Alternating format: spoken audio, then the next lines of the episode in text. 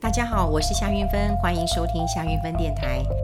好，今天要跟大家来聊什么呢？要聊的就是你的退休金，因为最近呢，我们看到了这个劳动基金啊，它之前呢是赔钱的，然后呢，劳动部呢就赶快迫不及待的告诉你说，十一月，十一月我们有赚钱，我们有赚钱了哈。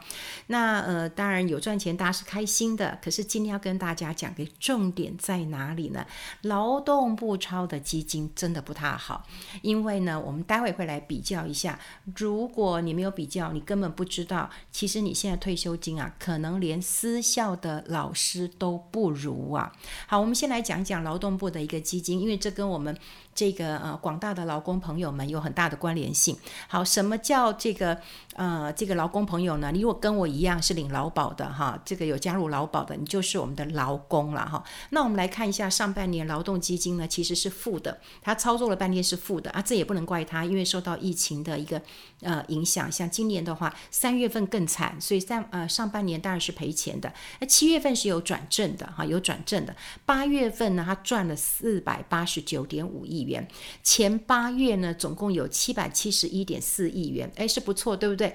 七月转正了，八月开始转正了哈，九月又赔了。九月又赔了七百四十九亿，哈，然后呢，十月又赔了，哦，十月又赔了，赔了四百四十一点二亿元。那前十月呢，总共好赔了四百一十八点八亿元，这也是最近报纸看到的四百一十八点八亿元。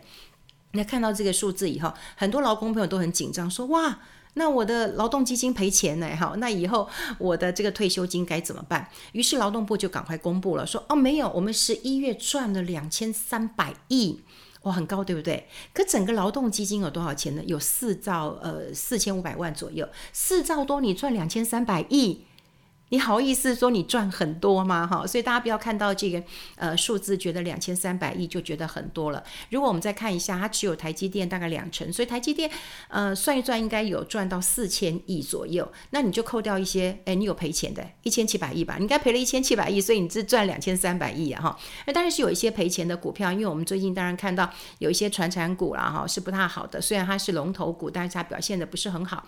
还有呢，红海表现的也不太好，这些都是劳动基金。所持有的股票，那于是有人就讲一个问题，说劳动基金怎么这么笨呢？哈，你就买台积电就好了嘛。台积电不是涨到五百块了？哇，这个股市上万呃这个万四哈，这个事事如意，四通八达，上了万四之后呢，是不是台积电就到了五百啊？你怎么不买台积电？好，你再不进。这几年大家都一直讲啊，你就买零零五零就好了嘛。那大家就去买零零五零嘛。那劳动部到底可不可以买这个零零五零呢？或者是买台积电可以重压？当然不，呃，不行的哈，是不行的。你想想看，我们的劳动基金是不可以赔钱的，不可以赔钱的。所以你的操作是不是要很保守？那当然，公务人员在操作的时候，呃，也要有很多的守则的。我也帮大家整理一些守则啦。在劳动基金这个部分，哈，公务人员操作大概四十四点零九 percent，代操的有五十五点九一 percent，哈，有就是有代操的部分。那在配置上面，当然你什么都要呃均衡的一个布置，哈，比方说你要有资产配置的概念，你金融大概有二十一点零八，你有些短期的票券，好，你有些公债，好，有一些 REITs，那你现在听起来了，是不是都很？这个稳健的一个呃商品了，所以因为他买的商品不能够波动太大，今天要跟大家聊聊波动的问题啊，哎，波动问题真的是蛮大的，因为很多人都忽略了波动的呃问题啊，波动率会影响到你的报酬率，在这边也要提醒大家，你看台积电今天啊、这样最近一路涨的，你就觉得哇，这台积电只会涨不会跌吗？嗯，没有，我之前不是有跟大家分享过，诶，我也买过台积电呐，但是在它碰到很不好的情况之下，它其实也是会跌的。好，台积电我还记得在今年三月份的时候，我还有朋友买到两百五十块钱呢。那你现在五百块钱，哇，那不是赚一倍了吗？台积电今年的波动度啊，我请了研究员帮我算一下，有二十九点一，零零五零的波动度呢是二十六点一。好，我们是算到十一月底的。好，这个波动度是呃什么意思呢？哈，我在这边很简单跟大家讲，波动度跟你的报酬率是有很大的关联性的。假设了，我们今天用一个很简单的一个算式来算，就是你的年化报酬率算十趴好了。那么波动率，我们刚刚讲，呃，这个台积电是二十九啦，那么零零五零是二十六，那我们把它算什么呢？算二十好了，嗯，这样比较好算哈，因为有些人是用听的，那我们就用这样的方式来算。那波动率跟报酬率有什么样的关系？也就是你知道你的年化报酬率是十趴，那么波动率有二十趴的时候，你有六十八 percent 的机会，好，六十八 percent 的机会是你的报酬率或落在十趴。加减二十趴，好，十趴加二十趴是不是三十趴？你最好的情况之下，你会赚三十趴。好，十趴减二十趴呢？啊，你会负十趴。所以最坏的情况之下呢，就是你会负十趴。你最好的情况之下，你会赚三十趴。这是有六十八 percent 的机会。好，另外你还有九十五 percent 的机会会落在哪一个区间呢？十趴加减二十趴乘以二。好，那十趴。加二十趴乘以二，二十趴乘以二是不是四十趴？十趴加四十趴是不是五十趴？好，你最好的状况之下，你可以赚五十趴。十趴减二十趴乘以二，十趴减二十趴乘以二，是不是你会赔三十趴？所以你最坏的情况之下会赔三十趴，最好的情况之下。会赚五十趴。现在大家不要以为说，哎，我只看到赚的部分，你没有看到赔的地方。也许你赔的时候，你就会受不了。在高档的时候，其实你最怕的一件事情是跌，所以波动率一定会影响你的报酬率，这一点千万不要去忽略。所以很多人都会看报酬率，看报酬率，可是你忽略了波动率，这是很危险的一件事情。所以呢，当然我们的劳退呃劳动基金是不能够买波动这么大的。这个商品的，所以我们刚刚讲过，他可能买一些短期的票券，他买一些公债，当然他会配一些龙头股。那龙头股过去我们讲台积电，哇，它也是大象不会跳舞的，现在跳得可轻快了哈，因为它是护国神山。然后呢，它的这个呃业绩非常的很好，当然也是全球领先的一个地位。可大家不要忽略到，因为它的波动还蛮大的，所以呢，当然劳动基金呃是不能够持股太多的。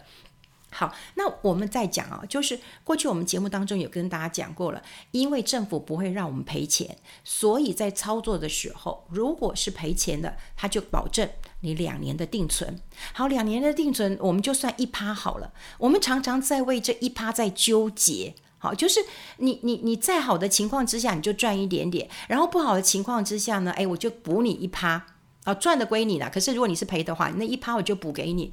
可是你有没有想到，我们今年以来这看到劳动基金的操作，我们像坐云霄飞车一样。我刚刚讲了，哦，上半年是赔的，是赔钱的，然后七月份又转正了，然后八月份赚了，然后九月份又下来了，然后十月份又下去了，然后十一月份告诉你我赚钱了，我赚钱了。那我们心情需要随着这样的一个波动嘛？哈，我这样真的是太辛苦了。好，劳动基金的一个操作，我们今天不去讨论。它的功过哈，或者它怎么选股？因为我们刚才讲过了，太波动其实它不能够选举呃选选择的哈。因为大家都知道嘛，你政府在操作的时候，你总是要以这个稳健保守为主啊，不能够太冲撞的。万一行情再往下走的时候，你能够赔得起吗？哈，是赔不起的。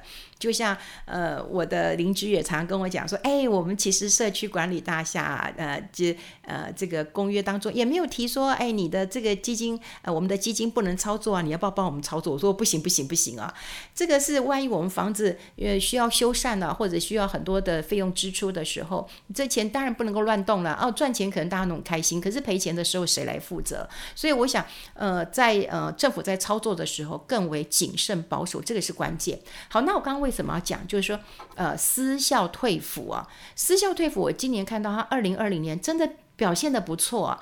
为什么私校的老师他们可以选择一个自己要投资的基金，然后他们自己来承担我的一个报酬率？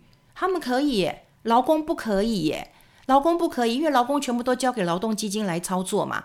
等于是说，不管我的高矮胖瘦，我们每个人都穿一样的衣服。哦，那你如果瘦子穿大一点衣服，你可能觉得很开心；可是你胖子穿瘦子的衣服，你不觉得很难过吗？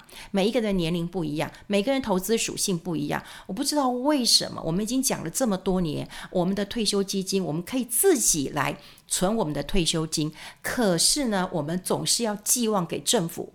关键点来了。